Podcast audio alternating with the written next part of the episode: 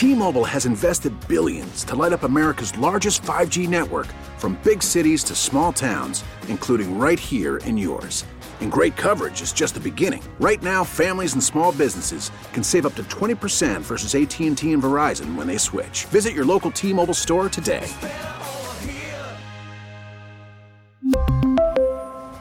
Plan savings with 3 lines of T-Mobile Essentials versus comparable available plans. Plan features and taxes and fees may vary.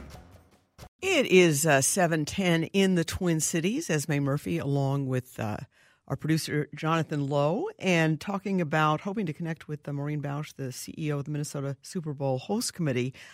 I do think that they did an amazing job. They had 10,000 volunteers. Uh, they put together an extraordinary effort, I think. Uh, I, you know, didn't have, um, you know, I covered a few of the things, so I didn't really go to, you know, that many events. Although I did find out a couple of days before the Super Bowl. I think it was the Thursday or Friday before. I had the credential to go to all the things like uh, the NFL experience or Super Bowl experience, Super Bowl Live. They sent out an email at WCCO TV which said that, oh, the NFL accidentally sent us all or sent everybody in the um, uh, WCCO newsroom Super Bowl credentials eh, for the actual game. So I could have gone to the game, but they said don't use them. And so I was half tempted to go and kind of sneak in there and take a look, but I didn't because obviously that would have been inappropriate. And obviously, we did have crews that were actually working there and, and actually doing the job there. But overall, I think things went really remarkably well from the, the traffic coordination downtown. I, I, don't know if people saw there were actually tanks downtown that were actually blocking off street corners when, when the traffic was passing. I actually went to the security command center and that was amazing. I mean, it was, and I, I actually just saw, had to sign a non-disclosure agreement for two years, not to reveal where that secret security center was in downtown Minneapolis. But I can tell you, it was so impressive the whole effort, and certainly one of the reasons that this whole Super Bowl went so well is the Minnesota Super Bowl host committee, who I really think just did an amazing job. They, they were accessible. They were all over the place. Uh, they seemed to be literally in, in five places at once. And the CEO of that host committee, Maureen Bausch, is joining me now. Maureen, have you recovered yet? Yes, I think we're. I think we're back to normal. You think you're back to, and well, have you gotten any sleep? Because I saw you the morning after or the afternoon after, and you, you said you'd gotten a few hours. There was a big event with a handoff with the folks in Atlanta, but you know, one of the people that, that works for you, um, Andrea told me that it was very similar to running or working on a campaign, a political campaign, because it's nonstop, nonstop, nonstop, and there's always something else you can do, and then it's over. Exactly, exactly. And I've not worked on a, a political campaign, but it makes a lot of sense. The difference is your campaign, your your candidate won but he he or she is off to New York and, leaves the staff behind. Right. So, but but uh, you're still. I mean, you folks are are still um, actually there are there are and loose ends to tie up. You know, bills still coming in. You're actually going to be on the job, I, I believe, until May, or some folks are until May. Yeah, until the end of May. Okay, the end of May when you um, close down the office formally. But there are bills to pay. There's reports to be um, compiled. There's a lot of different lot of different details that have to be um, and then we also will send quite a bit over to the history center um, we sure. will compile a book for our partners the the great minnesota corporations that paid for this so yeah and, and there's, there's some work to do right and i do think you know it went so well I, we were talking with um, uh, john elder who is with the city of minneapolis police department and he just talked the day after he was just saying we are just thrilled, but we are so relieved uh, from there because they, they, were they were in charge of the security, and, and they yeah. said you know that, that, the attention to detail was was so intense. And he actually told a story. I don't know if you've heard this, but I, I think it was the day before, within the perimeter. I think within a block or two of the stadium, there was a car that was just sitting there without any license plates, and they mm-hmm. completely. Have you heard this story?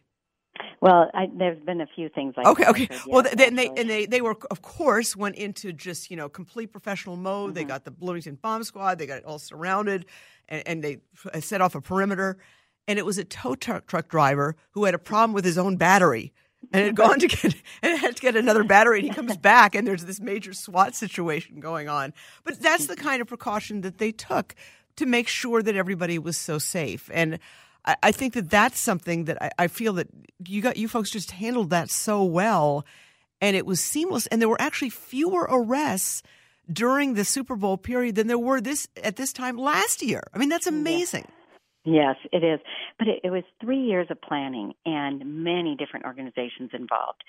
Um, as, as you know, there were rings. I'm sure you learned that the rings of security, both um, police and then undercover and crowd control and National Guard and and the training that went in, the tabletop drills, the practice, uh, looking for anything suspicious. It, it, I think the city was was so safe during the Super Bowl because of all the extra right. planning and people. And you know, uh, you and you folks were so, I think, smart, especially because of the way the weather turned out. Uh, to immediately, that was a, immediately or almost immediately, you went with this bold north. Let's embrace the winter theme. Uh, you know, was that ever a hesitation, or was that something you just thought off right off the bat? Because I think by doing that, I think you mitigated what might have been so oh this this is so cold. I mean, I, I really do. I think that was just such a smart idea of yours. Well, it, well, you can't hide February. It's yeah. going to do what it's going to do, right? Yes. And um, I I remember being out in San Francisco and hearing someone, um, a, a fan who was attending that game, complaining about going to Minnesota in two years.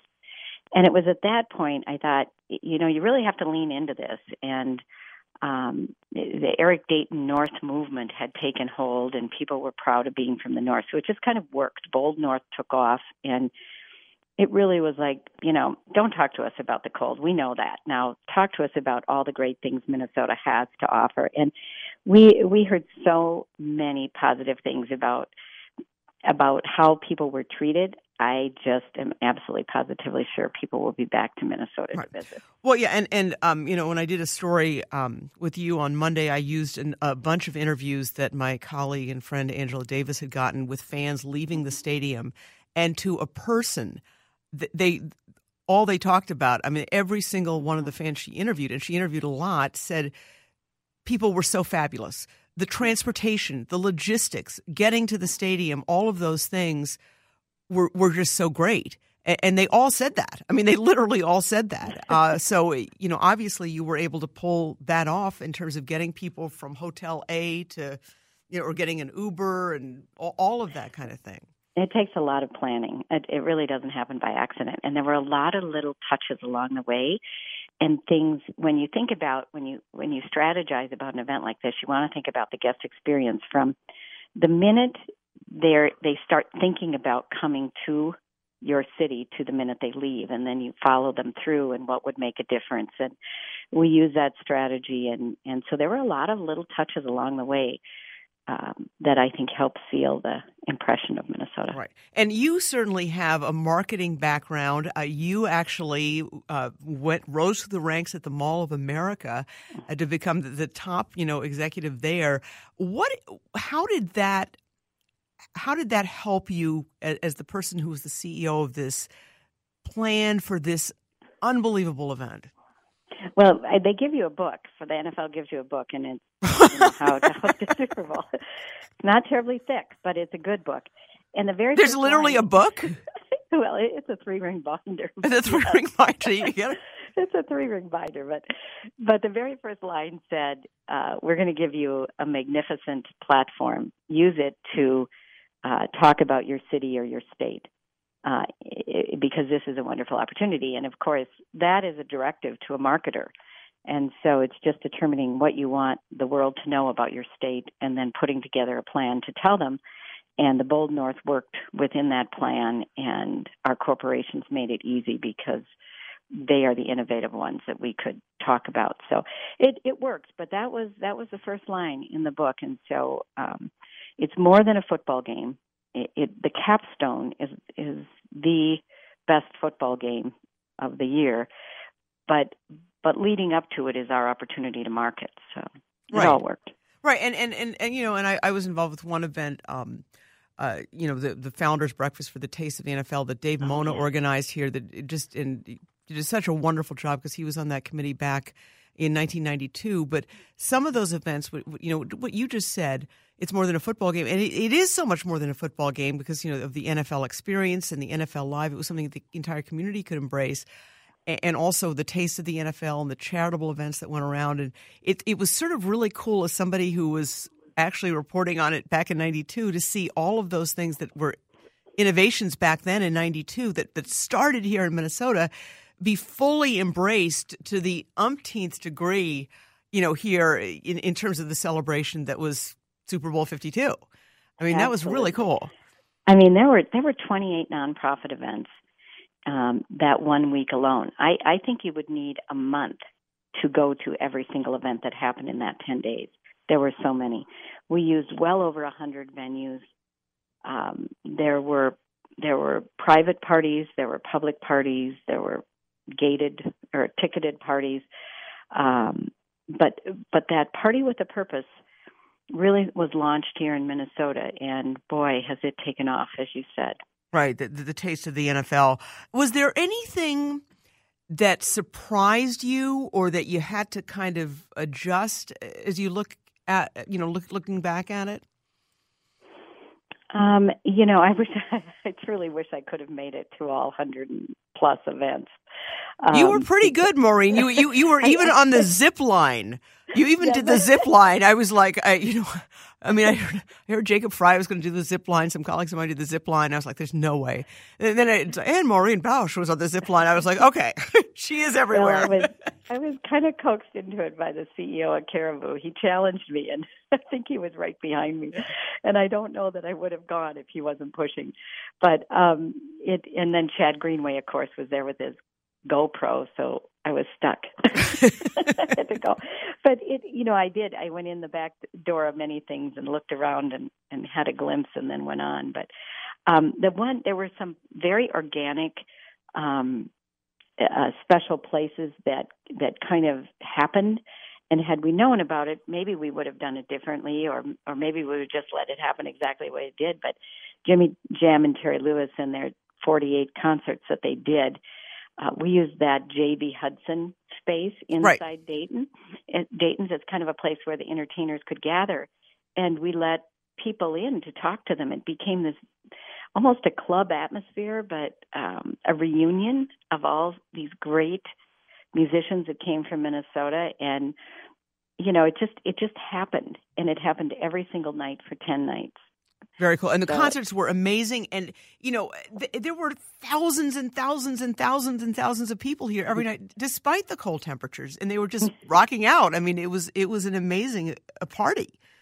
The colder it got, the the more people came out, and then when it snowed, I had a hundred people tell me, "Isn't it perfect? Isn't it perfect? It's snowing." Now the keyboards froze up, but the entertainers said, "We'll just go in that green room and wait, thaw them out. We'll Thaw come back." they were such troopers. They really were. Wow. um, but it was it was great fun, and and people are not afraid of the cold here. They just aren't, Right. and it did get cold. Right. And also, it sounds like the transportation piece worked out really well. At least, you know, according and that certainly was verified by all those fans coming out. I mean, that must have taken just a whole separate layer of planning. yeah, and we have a great a great public transportation system here, and a wonderful uh, operating board that that manages that. So to have community partners like the MTC and Met Council and um, all those folks, it was just wonderful because they all understood it. But if you had been to other Super Bowls, it does get crowded, and and certainly with all those people in town, it, you are going to have traffic and pinch points and so on. But compared to other Super Bowls, it really, really was markedly less. Right. And that's what you that's probably what you were hearing from those people that have gone to eight Super Bowls. Right. Um, and and what about and did the people from Atlanta because you were part of kind of a cool Uh, you know, it literally was a handoff that next morning. My goodness, you know, you folks didn't even get a break. It was, I think, at eight o'clock in the morning or seven thirty in the morning, and there was Marilyn Carlson Nelson and you, Yeah. and you know, the Governor Dayton was there, and officials from Atlanta. Was there anything that the Atlanta people had to say or were wondering about? Because it's it's a very obviously a very different city, different climate.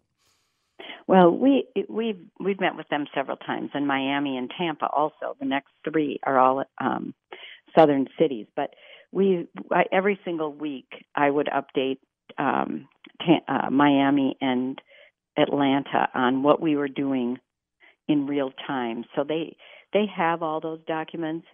Um, so it wasn't new news. They'll be back again within the next 30 days to debrief okay. and. Oh, so you mean like like two weeks out? You were saying, okay, we've just mm-hmm. hired. We're right. setting up the perimeter around the, mm-hmm. you know, so you, you, they were actually getting updates. This is what we're doing today. Yeah. And how yep. many how many weeks out did you do that? 52. you, you you did it 52, 52 weeks. weeks. For 52 weeks, you were briefing Atlanta, and, and so I know Atlanta has it next year, and Miami has it the year after that. Yeah. So yeah. you were literally saying, okay, week 51, this is what we're doing this week here in the Twin Cities. Wow. And and and it was just it, I was doing it I, I, I was writing it for a few other people and I said, "Would this be helpful?" and they said, "Yes." And so I I then I would put in, "Oh, by the way, you might want to think of," and um, in, into those memos so that it helped. And I every once in a while I'd say, "Do you still want to get these?" And they said, "Oh yes, oh yes." well, well, I guess I guess the Minnesota binder, three ring binder, is a little bigger. well, that's great. Well, yes. I, I just I really do think I think you guys really did an amazing job, and I've just heard only positive things. I think people were a little worried about you know with that forecast, and you know really, I mean, mm-hmm. yes, we're used to that kind of cold, but that's about as cold as it gets here. And That's what I said. It, it's not going to get any worse. Right. well, that's awesome. You all lived, didn't you? Yes. Right. We, well, I think people just had a great time. Well, Maureen, you, you guys were have been so great to deal with from the media perspective. I mean, it's really so accessible and. Uh, you know, just congratulations. I mean, you really, really pulled it off, and it, an amazing job. Thank you, Esme. You guys are great because we it's a team. You guys, us, and and the whole state of Minnesota. So I think we made a lot of friends, and that's that was the goal, right? Absolutely. Well, it, it certainly I think made Minnesota look very, very good. Oh, okay. Thank you. Okay, Have take care. Night. Absolutely, Maureen. Very good. That was Maureen Bausch, and you know, I really they, they were so smart. As I said, you know, in, in the interview with Maureen, just to, to embrace that bold north, because if they thought, well, maybe we can count on high 20s, which is what in 92, I remember that. I remember doing stories leading up to the 92 Super Bowl, will the ice castle melt? and that was the big concern because it was, you know, above freezing. And we didn't have that problem this time, but I do think that they did um, just an amazing job. All right, folks, uh, we are going to take a break. You are listening to News Radio 830. Oh, uh, hang on a second. We are going to, I guess, take it to the bottom of the hour. Um, I, I just, I just thought that they did a really, really nice job, and I do think that even information about um, I think information got out there. Like for instance, I have a parking card, I have a parking spot, and they said, you know, hey, anybody who has a parking lot in a city lot in Minneapolis, and you you want to park on Sunday, you won't be able to. Well, you know, I actually work on Sundays, and so I was like, uh, but at least that information got out. I mean, I thought they were very good about that, very good about getting the information about out about all kinds of different uh, events that were going on. I think they were also really good about getting information about events that were affordable out. I think the TV stations did do a good job, but they got us the right information. Uh, all of those things, I think, were, were, were, just they had daily updates for the media. I thought it was really, really, um, really, really an, an amazing event. And I think you know we have, I guess, arguably the final four is. I mean, you, is that number two? Would you say, or uh, in terms? Of, I mean, because that's going to get a lot a neutral site event. That probably is number two um, on the annual. That's four calendar. teams, and they're right. here. They're here for what four or five days, and then I think there's similar events leading up to it, aren't there? Yeah, it won't be as. It's not near as long as Super Bowl week, and uh, I believe Sloan was talking about that in her newscast earlier this evening. They're not going to have to plan for 10 days of stuff. They're only going to have to plan for five. But still. So it's only five because because you know in the '92 Super Bowl it wasn't ten days. I'm not sure when that happened, but it's it's grown over time. It's pro- yeah. it, it, probably really ratcheted up. I'd I'd probably say uh, 2000 to 2001, that time, Eric Nelson would know that. Right. Okay. uh, because I know head. I know it wasn't ten days back in Right. '92. But the the Final Four, it's it's much more condensed. It does. It's the NCAA. They don't have as much money as the as the NFL does.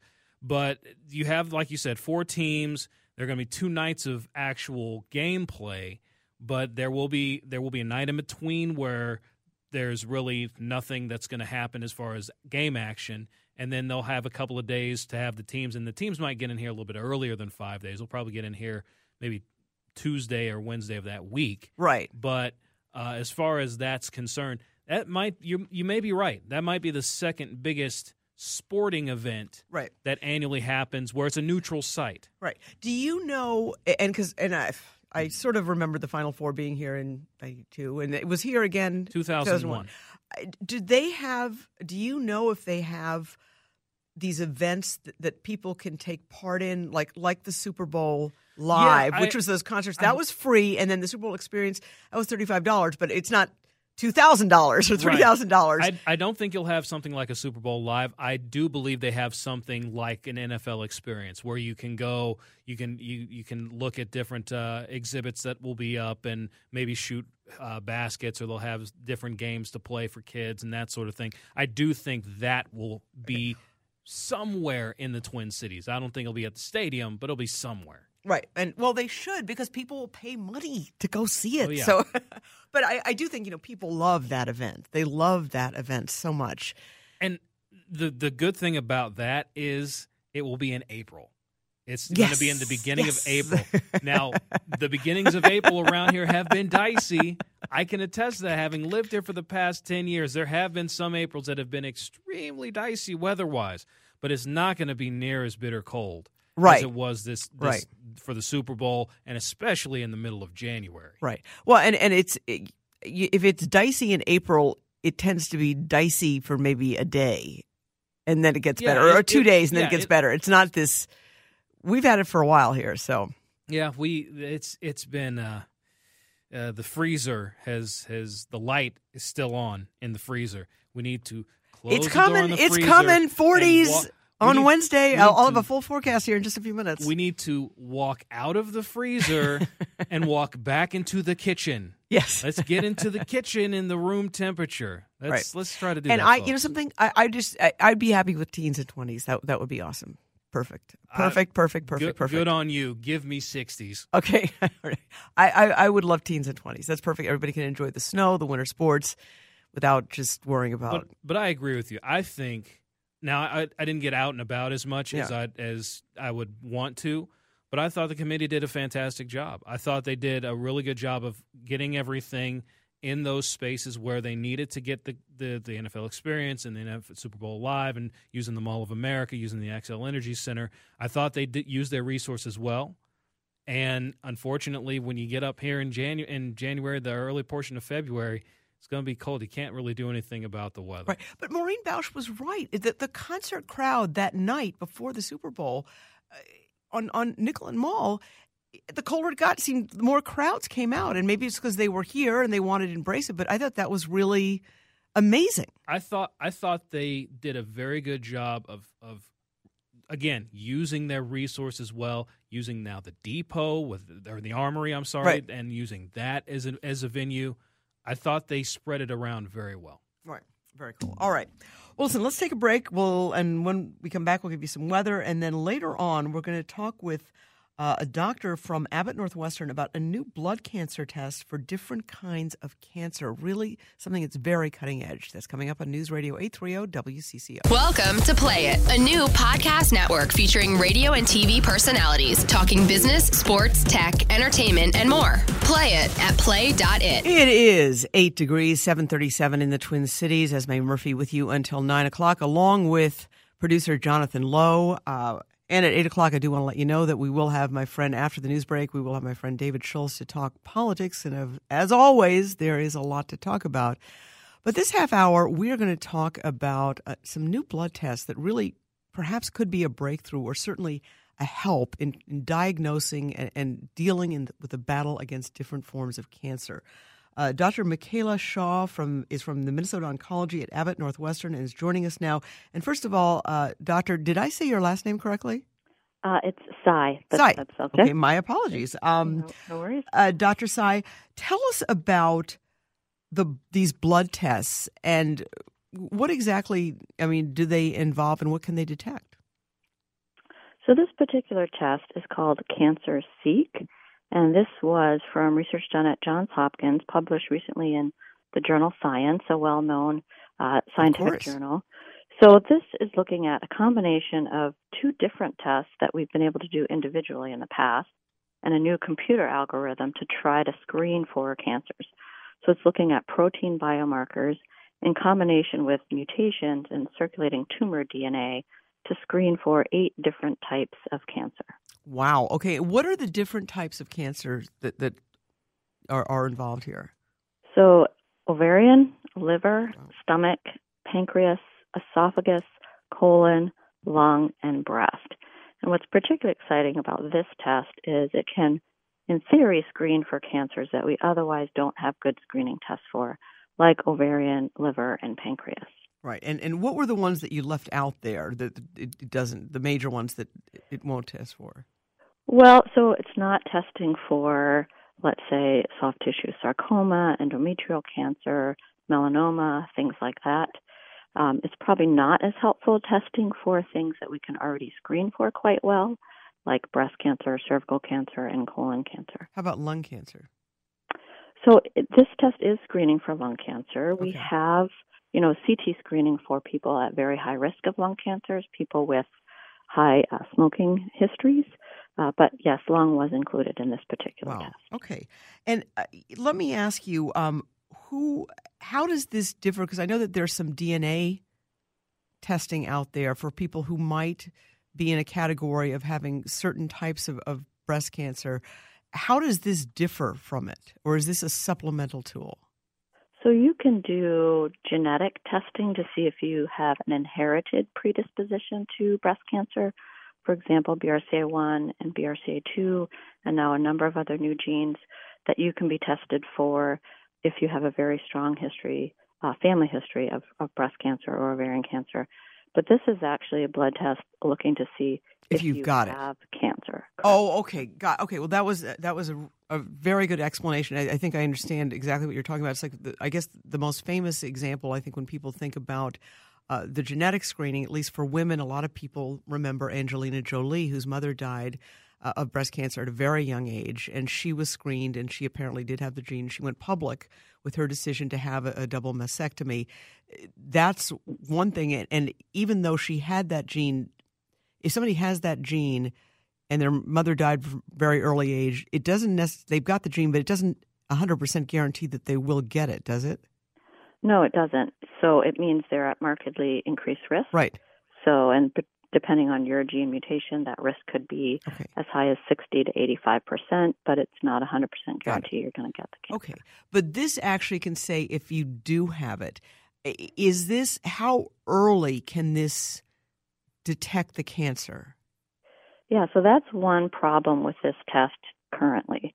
So when they uh, looked at their subjects, there's about a thousand subjects in this study it did a much better job diagnosing patients with stage three cancers. It was not as sensitive diagnosing patients with stage one or stage two. And actually, breast cancer was where this test performed the most poorly. It really didn't screen well for early breast cancer. Wow. Okay. And isn't that, as an oncologist, Dr. Tsai, isn't that it's what you always hear is that early detection is so important? Right. So we can better treat and cure cancers if we catch them early, stage one or stage two. I'm not as worried though about breast cancer because we already have pretty good screening right. tests for that mammograms, ultrasounds, MRIs. Where I think this would be most promising would be ovarian cancer and pancreas cancer, where we almost always catch these at stage three or stage four when we can treat them, but unfortunately can't cure most of those patients. Wow. Okay. How widespread is is the use of this, uh, and because it, it, it sounds like a great diagnostic tool. It does, and right now it remains investigational. So okay. they looked at really just a thousand um, patients they're now going to extend it and look at a larger sample of patients.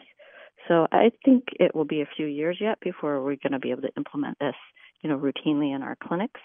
Uh, but I think this this holds great promise and more promise than similar tests that we've seen in recent years.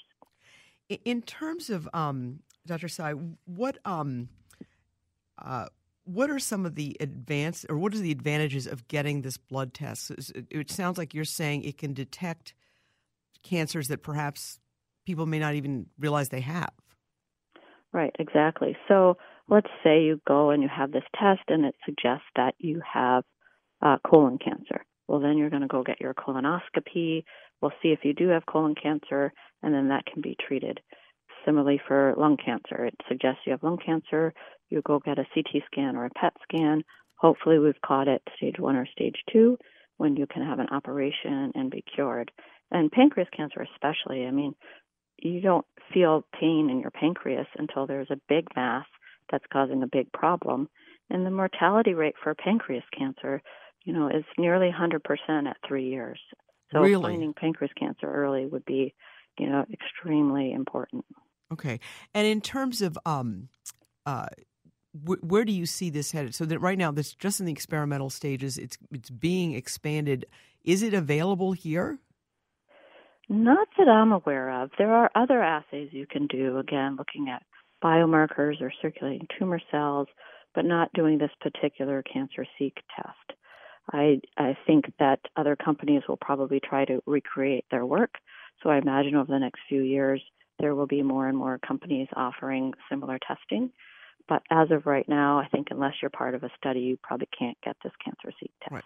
And there are folks. I mean, there are a number of studies out here eh, because I, I know people who have you know signed up for studies uh, you know, in the Twin Cities um, and, at hospitals, you know, around the state. I mean, there, there, are actual trials going on here, so you know you can look, and usually those are on websites, um, and, something that people do take, you know, can take advantage of.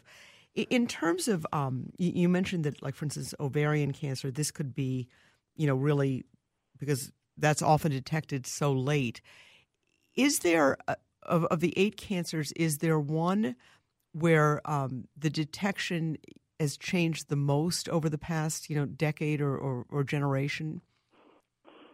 So I think the three where we've seen really the greatest advances are, of course, breast cancer, um, colon cancer, uh, with the implementation of colonoscopy screening, and now there are other non-invasive ways to screen for colon cancer um, that have become, you know, promising for those who are weary to have a colonoscopy. Um, and then lung cancer. I mean, it was not that long ago that we realized that smokers um, could have low dose CT scans and find their lung cancers early. So, those three, I think we've seen the greatest advances.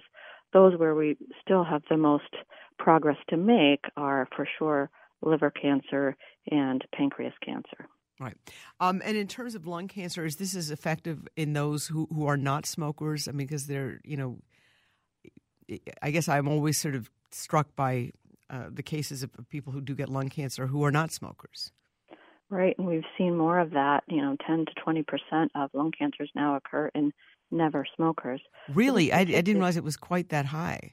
Yeah, and whether it's secondhand smoke, radon, other environmental exposures, we're definitely seeing more lung cancer in non-smokers. So this particular test um, could be done regardless of, of smoking history. Wow. Okay. You know, let me ask you just sort of about some of the treatment options because I, I know, you know, from those um, people I know um, who have had to go through this and, and also people I've talked to for, for news stories, sometimes the treatment, the chemo, that's almost worse than dealing with the actual cancer. The the the, the consequences in terms of your day to day ability to, to be yourself and to, to look the way you, you look and, and to, to feel good about yourself that that can be almost as, as difficult as the cancer itself. Are there some adva- uh, advances that, that you think are especially exciting when it comes to the treatment options? Absolutely. We do have a saying that sometimes the treatment is worse than the disease but we've made great advances in supportive care so we have much better anti-nausea drugs than we used to have.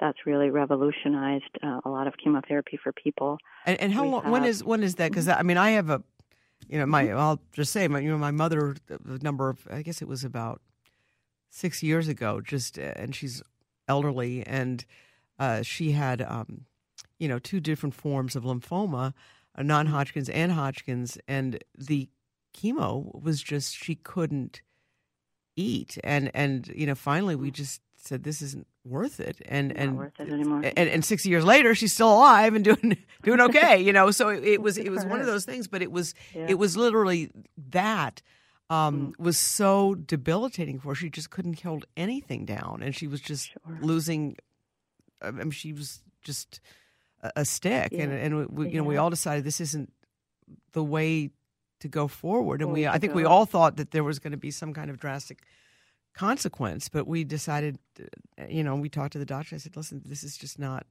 right. Uh, we and, and she was she was on board with it as well. And, and fortunately we were very very lucky. I don't know if that happens a lot but but what how long has this anti-nausea uh, treatment or medication been on the market? Um, well, so there's lots of different ones. Depends which one we're talking about. But you know, we've rapidly um, incorporated use of something called Emend that works quite well. I think the latest breakthrough, of course, is medicinal marijuana, which works quite well for chemotherapy-induced nausea and decreased appetite.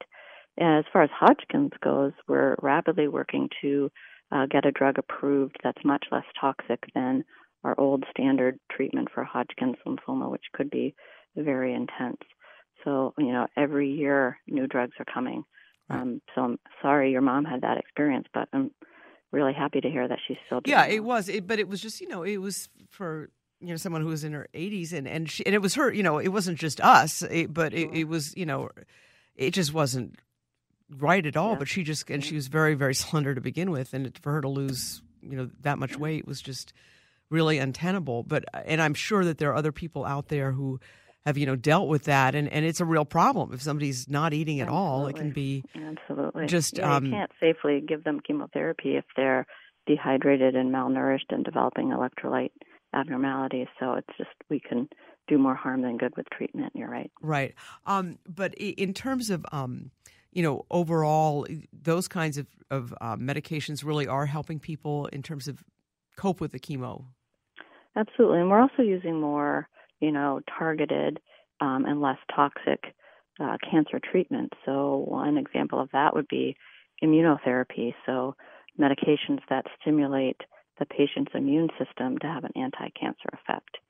And those approaches have been very successful in many different cancer types and have proven to be much less toxic than our traditional chemotherapy drugs.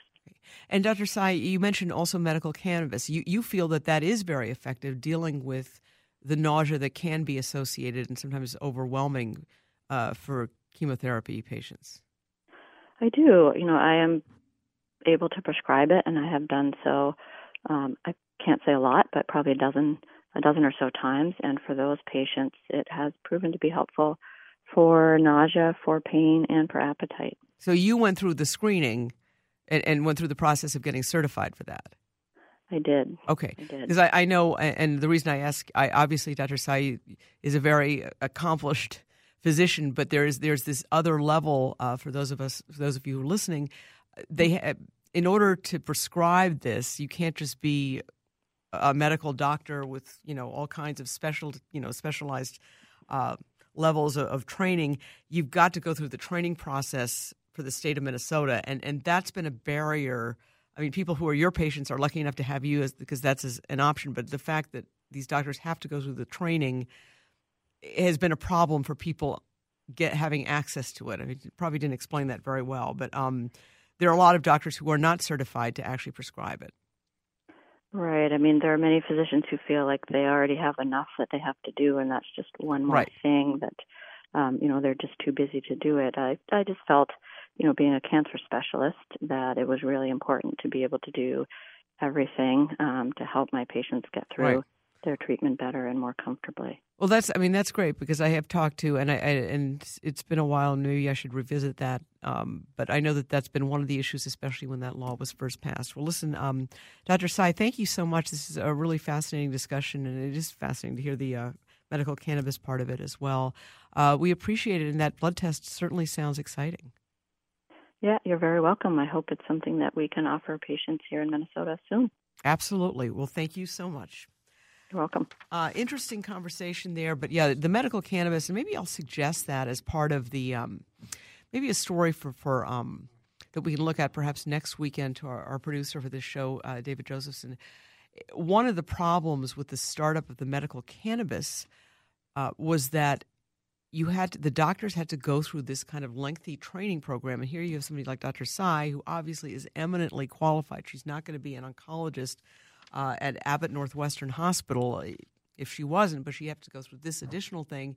And so, a lot of doctors um, around the state, even though they are eminently qualified and wonderful physicians, don't have that credential, so they can't prescribe it. So that means you've got to go and find a doctor who has that ability to prescribe it. And it's really been a problem, I think, for a lot of people trying to find somebody who, who is qualified or has gone through they're qualified, but has gone through the certification process.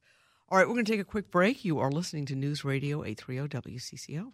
It is 756, 8 degrees here. Uh, Esme Murphy with you until 9 o'clock. It's great to be back on News Radio 830 WCCO with studio coordinator Jonathan Lowe. I guess who's in it for the, whole, the whole ride, studio coordinator and producer Jonathan Lowe who's here for the whole. Good lucky you! All three hours of this show. I, am thrilled to be working with you.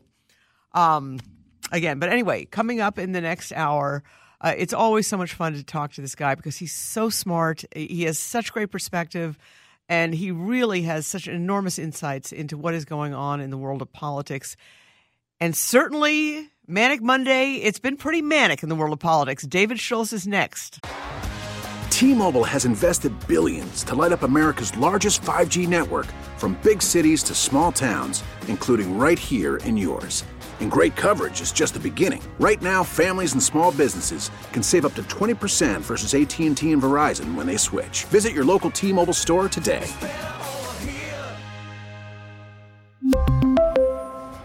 Plan savings with 3 lines of T-Mobile Essentials versus comparable available plans. Plan features and taxes and fees may vary.